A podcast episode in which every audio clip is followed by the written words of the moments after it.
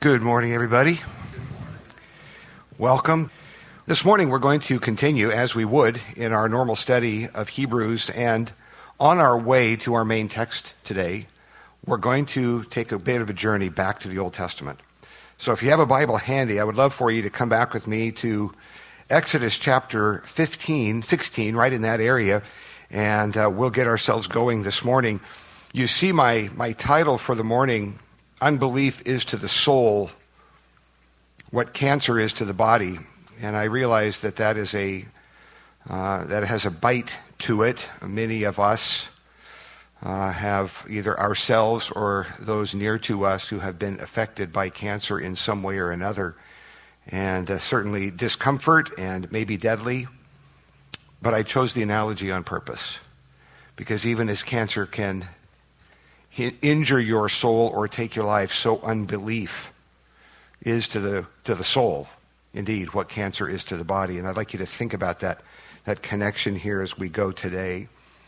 But with our Bibles open, your study notes in front of you, I trust those are available on our website. If you've not found those, you can go to our website and find our sermon notes and community group notes and make use of those. Would you pray with me, please, as we come to our time in God's Word? Our Father, how good it is, whether the sun is shining or the snow is falling, to open the Word of God with God's people and here to be fed and encouraged and challenged and, even as needed, rebuked. Thank you that you meet us in the preaching of your Word, and it is our hope and desire, each of us, that we would be open to the work of the Spirit of God in us. Father, give us ears to hear, hearts to love your truth and to love you, and to respond with joy. So we welcome you, oh Father, by the work of the Spirit of God, to use this time for our good. And we pray this in Jesus' name, amen. On your study notes, of course, there are a few words of review. If you have missed a week or two or just joining us maybe for the first time, it'll give you some sense of what we're doing on our way through the book of Hebrews over the months ahead. It'll take us till September, so you can get used to finding your way to that text.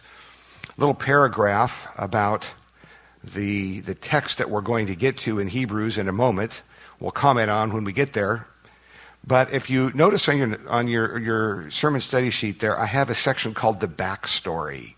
And given the text we're going to come to in Hebrews, I thought it would be very good to go to the original text, upon which the writer in Hebrews 3 is building the case.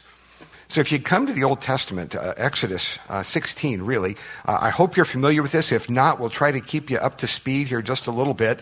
I know that there are some details of this that you'll know at least. I expect. When you get to Exodus 15, you have a wonderful song. And that's the song of triumph. We call it the Song of Moses. And it's right after the Red Sea moment. Okay? God has delivered his people through the 10 plagues. They've come out of Egypt and then crossed the Red Sea as God opened it before them.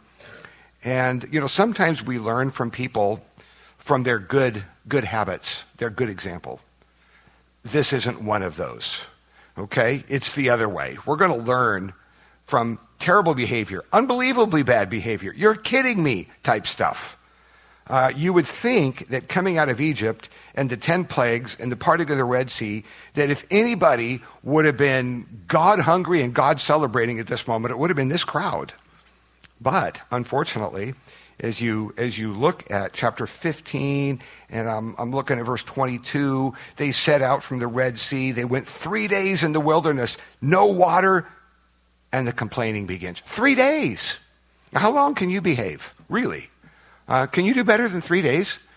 Well, I realize 3 days is a very long time not to complain about anything. 3 hours, 3 minutes, I don't know. We are habitual complainers. Dare we admit that?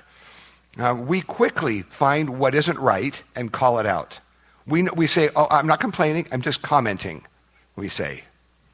I'm just noticing that wasn't very good or very warm or very smooth, or the paint wasn't really well done. Whatever it is we're going to comment on, we're just noticing. Well, in this case, there's no water, and it's worthy of a significant complaint. But you come to chapter 16, and boy, we're moving on again. It's like a camping trip that's just not working out well. But there's a lot of people here, of course. It's a very large crowd. So, camp stove and a little cooler full of food isn't going to do it. Well, Exodus 16 then, verse 1, says, "They set out from Elim, and all the congregation of the people of Israel came to the wilderness of Sin," I think appropriately named, "which is between Elim and Sinai on the 15th day of the second month." You see it spelled out, the 15th day of the second month after they departed from the land of Egypt. I think that's very specifically mentioned for us. It's not been long. "And the whole congregation of the people of Israel grumbled against Moses and Aaron in the wilderness. And the people of Israel said to them, 'Would that we had died by the hand of the Lord in the land of Egypt, where we sat by the meat pots and ate bread to the full, for you've brought us out into this wilderness to kill this whole assembly with hunger.'" And then verse 4, God says, "Okay, let's do the manna. That's what's coming. 'Behold, I'm about to rain bread from heaven for you, and the people shall go out and gather it.'" And away you go with the instruction on manna. Now, that's Exodus. I'm going to have us turn over to Numbers. Genesis, Exodus, Leviticus, Numbers. You remember that I mentioned last week the great value that every Christian should have for the Old Testament. It should be part of your regular Bible reading, and you should study it and read it with an open heart and open mind, because you will find good truth and fingerprints of Christ all over it. You come to Numbers 11. Now, we're a little further in at this point. By the time we get to Numbers 11, we've been to Mount Sinai, Ten Commandments. Some other months have gone by, but not that long, really. In chapter 11, here we go again. I'm looking for the pattern. "And the people complained in the hearing of the Lord about their misfortunes." Wow. "And the Lord heard it. His anger was kindled, and the fire of the Lord burned." Man, this isn't going well. Verse 4, skipping down here. "Then the rabble who was among them had a strong craving. And the people of Israel wept again, saying, 'Oh, that we had meat to eat. We remember the fish we ate in Egypt that cost nothing, the cucumbers, the melons, the leeks, the onions, the garlic.'" Isn't this great? I know, you're getting hungry right now, already planning where you're going to go for lunch a little later. "But now our strength is dried up, and there is nothing at all but this manna to look at." I can just imagine them spitting that out of their mouth. Not the manna, but the word. There's nothing to look at but this manna.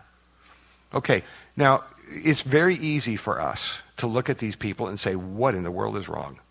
I mean, honestly, the plagues of Egypt aren't that much in the rearview mirror. It kind of just happened. The amazing deliverance of God. But somehow or another, the amazing deliverance of God has faded into the rearview mirror for sure, and all we can see now is what we don't have. I have mentioned in other settings how much I identify with this in a very small way from backpack trips. You know, it takes you about 2 hours away from the vehicle before you say, did anybody bring fill in the blank here? And things that you never thought you wanted, suddenly you want. I actually, periodically will have fun with this. 2 hours in, you say, anybody bring peanut M&Ms? And until you say it, nobody wants it. And then immediately there's this craving for whatever it is. Did anybody bring? It's kind of a fun game to play, as long as you can handle it yourself. God's blessing so quickly forgotten. God's provision, his mercy. What is the manna? Well, I don't mean the little piece of bread. I know that part. It's God's provision for today. I know it's a little Spartan. It's not full of, what's the little, the melons, the leeks, the onions, and the garlic. It's enough, though, isn't it? It's enough.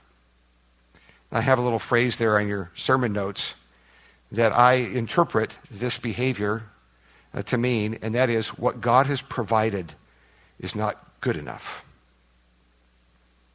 You ever been infected with this? Yeah, me too. This is a very human thing. What God has provided is not good enough. I think that's a kind of a disease that sits right at the edge of your soul, waiting for you to open the door just a little bit. What God has provided is not good enough. Now, continue on just a little bit here. We're heading toward our main text in Hebrews, I promise. In Numbers, same book, of course, 13, you have the story of the sending the spies into the promised land. They've gotten all the way to the edge. They've sent these 12 spies in to take a look at things and scout it out and figure out, is it good or not? Is it going to be a good place to go? Should we send in the army and move in? Is that what should happen? And so the spies go in, and of course, as you recall, perhaps if you went to Sunday school that day, 10 said no, 2 said yes, or went to walk through the Bible. Some of you did that. 12 spies, 10 said no, 2 said yes. God said go. Indeed, yes. Chapter 14 of Numbers then kind of has the response of this. Numbers 14, 1 through 4. The promised land looked great, but 10 of the spies says, there's no way. The people who live there are too big. The fruit of the land, wonderful. But their armies are too strong. Now, chapter 14 then all the congregation raised a loud cry, and the people wept that night, and all the people grumbled against the leaders. That would be Moses and Aaron. The whole congregation said to them, would that we had died in the land of Egypt, or that we had died in this wilderness. Why is the Lord bringing us into this land to fall by the sword? Our wives and our little ones will become a prey. Would it not be better for us to go back to Egypt? And they said to one another, let us choose a leader and go back to Egypt, back to slavery. Can you imagine? Back to slavery. Be better to be slaves and have good food than to be out here and have nothing. And I have summarized this, as you see, with a different phrase. Not only was it being said that what God has provided is not good enough, but what God has promised, he cannot deliver. That, I think, is what's taking place here. God has given them a promise of the promised land, a wonderful place to be, and what God has promised, he cannot deliver. That's what's going on here. God made promises, and I don't think he'll keep them. And may I say, that little disease is right at the edge of your soul, too. What God has promised, he can't deliver. God said he would do this, and I'm just not sure he can. Or, I'm not sure he will. I'm not sure he will. Well, these are diseases of the soul, I would suggest. Numbers 14, 26 to 35, God's response of judgment. If you're following on my sermon notes then, not only do you see God's response of judgment, they're going to die in the wilderness. He says, you don't believe I'll take you in? You guys get to circle the mountain basically for the next 40 years until those of you who don't believe me can just stay right here permanently because you're going to die and the next generation can move in. But I want to move to Psalm 95. If you journey with me, we're heading the right direction, aren't we? Heading toward the book of Hebrews, indeed. But I want to go to Psalm 95. We read this often because it's a wonderful psalm of worship, but it has a warning section in it that's built on those two portions in the Old Testament that we have just looked at and the surrounding texts there. Psalm 95, of course, begins with that great call to come and praise the Lord. Come, sing to the Lord. Let's make a joyful noise to the rock of our salvation. Then you come down to verse 6, and I'll read through the end of the chapter, but I want you to see the call accompanied by a warning. It's very similar to what happens in the book of Hebrews repeatedly. So then verse 6, come, let us worship and bow down. Let us kneel before the Lord our Maker, for he is our God, and we are the people of his pasture and the sheep of his hand. So there's an exhortation and a call. And here's the warning. Today, if you hear his voice, do not harden your hearts as at Meribah. And we'll see later, the rebellion. It's a place, it's a location. The rebellion is how it's translated later on. Do not harden your hearts as at Meribah, as on the day of Massah in the wilderness, when your fathers put me to the test and put me to the proof, though they had seen my work. Well, indeed, the plagues of Egypt, God's great deliverance. They saw my work. For 40 years, God says, I loathed that generation and said, they are a people who go astray in their heart, and they have not known my ways. Therefore, I swore in my wrath, they shall not enter my rest. Wow, what a warning. Now, that's the divine commentary on Exodus and Numbers. Now, if you come with me to Hebrews, our main text. Okay, I think we're ready. Hebrews chapter 3, where all of that is the backdrop. It would be like scene one. And the writer of Hebrews is assuming that information is right at the tip of your brain. So Hebrews 3 then, 7 through 19. And I want to read these that section. I want to comment under two different headings, as you see on your sermon notes, and I will quickly tell you that as we read, this is connected with verse 6, last week's text, okay? And so you see that connection, and as you have on your sermon notes, I am going to begin reading at 3:1, though our main text is really picking it up at verse 7. I want you to see the flow of the text, okay? All of chapter 3 then, as we read Hebrews chapter 3, we read this: "Therefore, holy brothers, you who share in a heavenly calling, consider Jesus, the apostle and high priest of our confession, who was faithful to him who appointed him, just as Moses also was faithful in all God's house. For Jesus has been counted worthy of more glory than Moses, as much more glory as the builder of a house has more honor than the house itself. For every house is built by someone, but the builder of all things is God. Now, Moses was faithful in all God's house as a servant to testify to the things that were to be spoken later. But Christ is faithful over God's house as a son, and we are his house, if indeed, we hold fast our confidence and our boasting in our hope." And there you remember a warning, if indeed we do this. "Therefore, as the Holy Spirit says, today if you hear his voice, do not harden your hearts as in the rebellion on the day of testing in the wilderness, when your fathers put me to the test and saw my works for 40 years. Therefore I was provoked with that generation and said, they always go astray in their heart, and they have not known my ways. As I swore in my wrath, they shall not enter my rest." Now here's an exhortation. Take care. Take care, brothers, lest there be in any of you an evil, unbelieving heart, leading you to fall away from the living God. But exhort one another every day, as long as it is called today, that none of you may be hardened by the deceitfulness of sin. For we have come to share in Christ, if indeed we hold our original confidence firm to the end. Verse 14, very similar to verse 6. "As it is said, today if you hear his voice, do not harden your hearts as in the rebellion." For, now watch the parallelism. There are three sets of two, like a question and answer, okay? There's a pattern here. "For who were those who heard and yet rebelled? Was it not all those who left Egypt led by Moses? And with whom was he provoked for 40 years? Well, was it not with those who sinned, whose bodies fell in the wilderness? And to whom did he swear that they would not enter his rest? But to those who were disobedient. So we see that they were unable to enter because of unbelief." Unbelief. Unbelief. So I say to us, unbelief is to the soul what cancer is to the body. Beware. Beware of unbelief. And specifically in this text, unbelief in the goodness of God, unbelief in the sufficiency of God. Those are the two fill-ins there in that one little paragraph. God's sufficiency and God's goodness. So the two headings that would bear comment here, watch out, we too are vulnerable. We have talked our way through verses 7 through 11, really, already. But verse 12 then, watch out, beware, take care. Your translations say that differently from one another. See to it, be careful. Watch out here, brothers. We too are vulnerable. Beware and exhort are the two central commands in this text, verses 12 and verse 13. The text really hinges around those two. So the warning, take care, brothers, lest there be in any of you an evil, unbelieving heart leading you to fall away from the living God.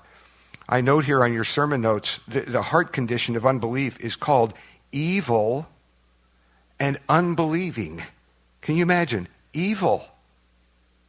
Can it be evil to doubt the goodness and sufficiency of God? Well, yes is the answer. Yes.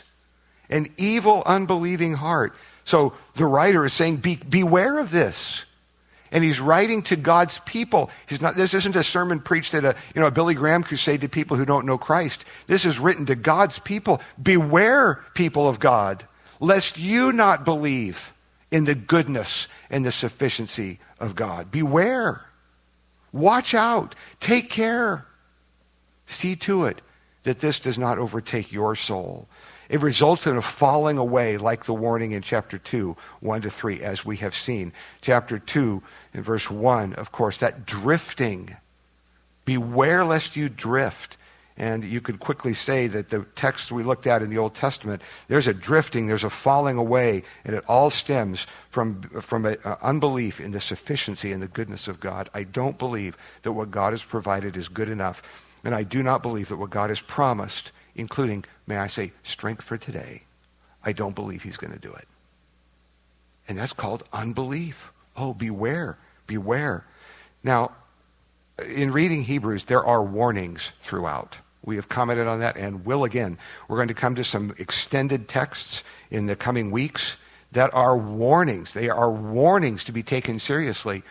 Inevitably, in the study of such texts, there are those who say, wait a minute, is this saying I could be born again, truly born again by the Spirit of God, and then lost? Is that what this is teaching?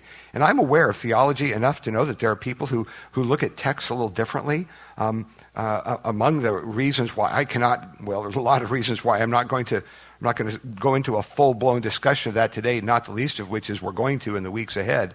But I am not of that persuasion. I do not believe that a person can be genuinely, truly born again by the Spirit of God and someday lost. I just don't believe that. I think the Bible is very clear, the security of the believer, that he has you in his hands. In fact, as I have here in front of you, there's a quick explanation that I think fits for today with a promise of a larger discussion of that in the weeks ahead. Is this a falling away from being truly born again? And I'm answering no. It is a falling away that reveals a never regenerated heart. I believe that. Okay? In 3:1, yes, and so on, the writer calls them partakers of a heavenly calling. He's describing them as true believers, and I think he's calling them to demonstrate that their faith is true by holding on to Christ. And I reference at the end of that paragraph 1 John 2:19, which is a text about those others in that setting with John who are leaving the faith. And he says in 1 John 2:19, you should look it up and look at the extended paragraph, but he says in that verse, he says, they went out from us, but they were not really of us. For if they had been of us, they would have remained with us, but they went out in order that it would be shown or evident that they are not of us. So he is describing, John is describing people who were in the church, and they went out, they left, they committed apostasy, and John says they went out so that it would be evident that they were never of us to begin with. They were never truly regenerated, which, by the way, should give you pause. All of us, going to church, you know this. Going to church does not make you a follower of Jesus. It does not make you saved. It does not make you part of the family of God, going to church alone. It's that interaction of faith between your heart in the living God, trusting Christ as your Savior from sin, trusting Christ alone. Christ, who died on the cross for your sins, rose from the dead. Your sin bearer.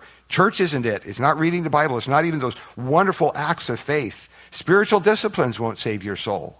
Christ alone will. Your response of faith to the grace and the mercy of God. So get it right, people. Going to church, carrying a big Bible, memorizing all kinds of scripture, wonderful things to do. But they will not save your soul. Christ alone. Christ alone. By grace, through faith. Only Christ can save your soul. So it's possible to hang out with the family of God, look like, a person who's part of the family, and at the end of the day, have it be very clear that you didn't know him. Oh, let it not be said of you. Let that not be you. Let that not be you.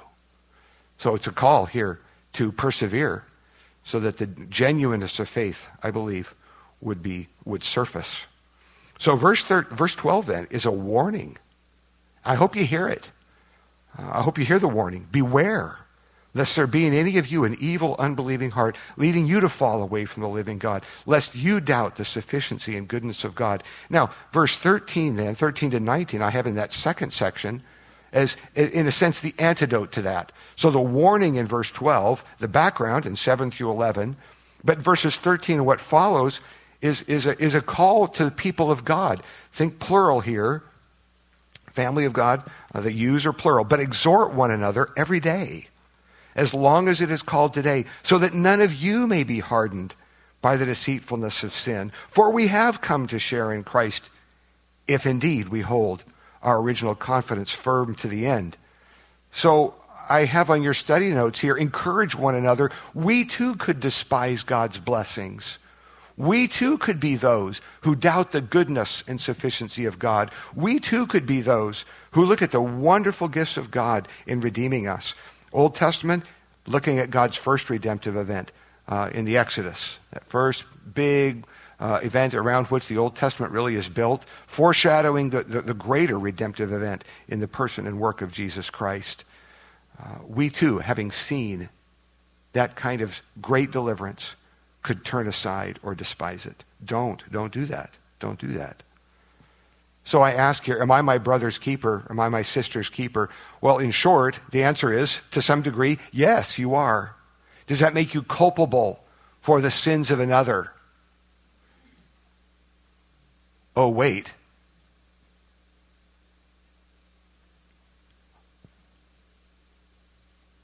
Before you say no too quickly. No, I think. But wait. Are we not responsible in some measure for one another?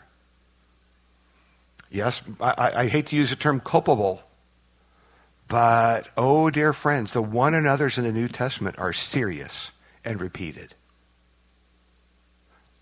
To read the New Testament is to see the community aspect of faith played very, very loudly. We in America are individualists. We love it that way. We are rugged individualists. We the old days of the front porch of the house where you live in community, even on your street. Most of us don't do that anymore. I've seen the contrast between some of the older neighborhoods with the houses and the rocking chairs on the front porch and the modern neighborhood. What's the most prominent feature if you look down the street of a modern neighborhood? Yes, the garage. It's the garage.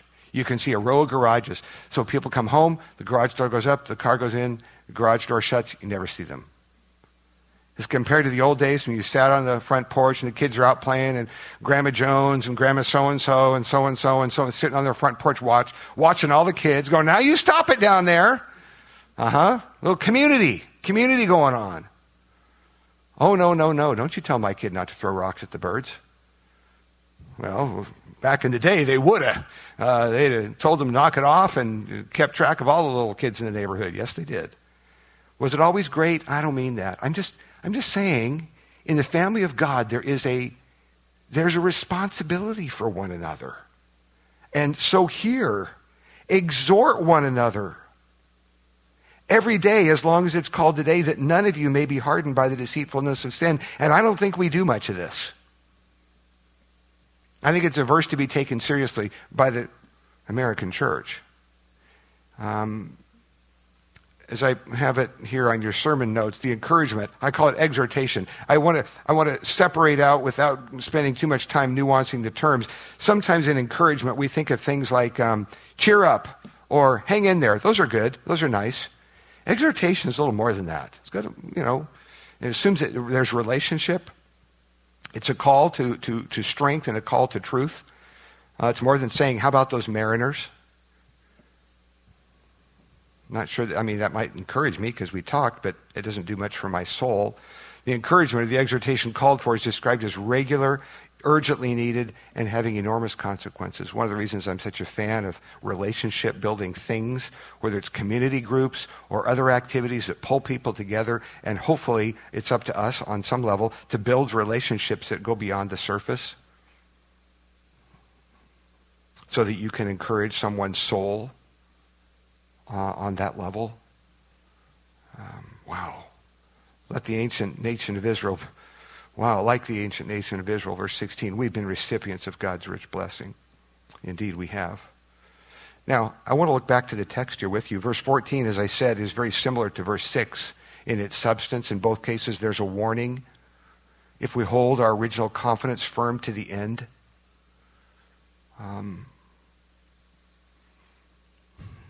that follows on the heels of the exhortation to us in verse 13 to care for one another. And then the repetition from verse 7 based on Psalm 95. Today, if you hear his voice, do not harden your hearts as in the rebellion. And then, as I mentioned in reading, verses 16 to 18, it's like a question and answer. It's using a certain type of teaching based on question and answer, almost like a catechism. A lot of learning takes place that way. So it's almost like a quiz in Sunday school. By the way, who were those people who heard and yet rebelled? Who were they now? Just remind me. That's what's going on here. Oh, wasn't it those who left Egypt led by Moses? Well, it's not because he forgot. He's saying, yeah, that's right. It was those people who saw the plagues. They saw the power of God. That's who it was. So it isn't that he's forgetting here. He's wanting you to recall. Who was it, by the way, who heard and yet rebelled? That's right. It's people who should have known. People who saw the hand of God and within days were grumbling and complaining.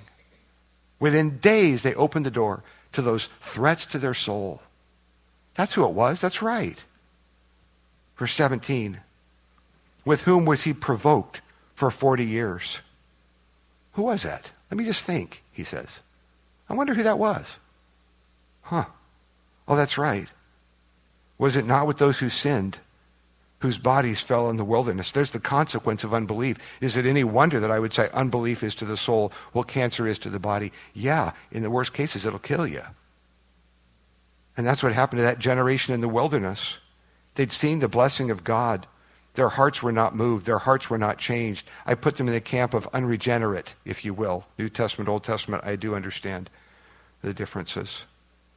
Their bodies fell in the wilderness. God gave them a consequence of their unbelief. And then verse 18. Who was it now? To whom did he swear that they would not enter his rest? Oh, that's right. It's those who were disobedient. How were they disobedient? Their disobedience, listen, it wasn't like they went out and stole things from grocery stores. Their disobedience was a disobedience, failure to believe. Failure to believe in the goodness and sufficiency of God. That was their disobedience. You say, well, I'm not that bad. I'm doing all these terrible things. No, that's not even in the text. It's failure to believe. That's the grave sin here. Failure to believe in the goodness and sufficiency of God. Wow. And then verse 19, the big conclusion. So we see that they were unable to enter, that is the promised land, ultimately to be saved, if you will, because of unbelief. So I say unbelief is to the soul what cancer is to the body. This is a sobering text. And if you feel the weightiness of it, it means you paid attention. Okay? If you walk out whistling, you might not have really heard the text. You can whistle if you like when you leave, but make sure you hear the text, all right? I have a summary paragraph here and then a couple of comments under response. We together as a believing community must hold fast to Christ. We must hold fast to Christ. We must beware of unbelief, of believing that what God has provided is not enough, or that what God has promised he cannot deliver. And to do that, we must exhort one another with diligence to trust Christ and to keep on trusting him no matter what life or this world or Satan can throw at us. This we must do so that we will joyfully endure in the cause of Christ. Listen, friend, this is your responsibility in the body of Christ as it is mine. It is not simply the task of leaders. It is your responsibility. If you call this church family your church home, this is a call to us. Exhort one another daily. Encourage people's faith. Be one who says, hang in there. Don't give up. Trust God. Who is to say this to one another? We are to say this. Now that demands connectedness. Now, those things come best from a friend rather than saying, excuse me, and what was your name again? These come best from friends whose friendship has been built over time. But let us not be people of trivialities. Life is too serious for that. There are moments when somebody has to come alongside and say, please. Listen, I was reminded of it again this week. Behind how many smiles are there tears? The answer is a lot, a lot, a lot. So we must be to one another those who call forth faith, courage, hope in the living God. That's a call to this church. Exhort one another daily. Well, it is still called today, lest any one of us be hardened by the deceitfulness of sin. Under that little section called Responding to God's Word, I took exactly the same two from last week. They fit with this text too. How do you do this? And it's a reminder to us all. So I would urge you to read those and think, what things are you doing to guard your own soul against unbelief? And what are you doing to help those in your circle of influence to hold on to Christ? What are you doing? Well, I think we would be wise to pay heed to this. Next week, we'll come to this section in chapter 4, verses 1 through 13, where we were going to look at the rest that God gives. Oh, man, we'll address some things about Sabbath, Old Testament, New Testament, all kinds of things about rest. And we'll all go home and take a nap, I think, is what we'll do next week.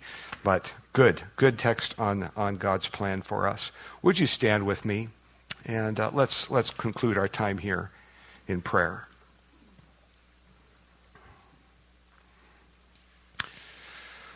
Our Father and our God, how we thank you for this section of Scripture. Yes, indeed, sobering, because it is built on a sobering reality in the Old Testament of a whole group of people, a whole generation who did not continue in faith, but gave in to unbelief, doubted you, evidencing unregenerate hearts. And our Father, I pray for us that we would be those who encourage and exhort, that we would not live simply in a world of trivialities, but that with those especially close to us, that we would figure out ways to say, dear friend, my friend, hold on to Christ.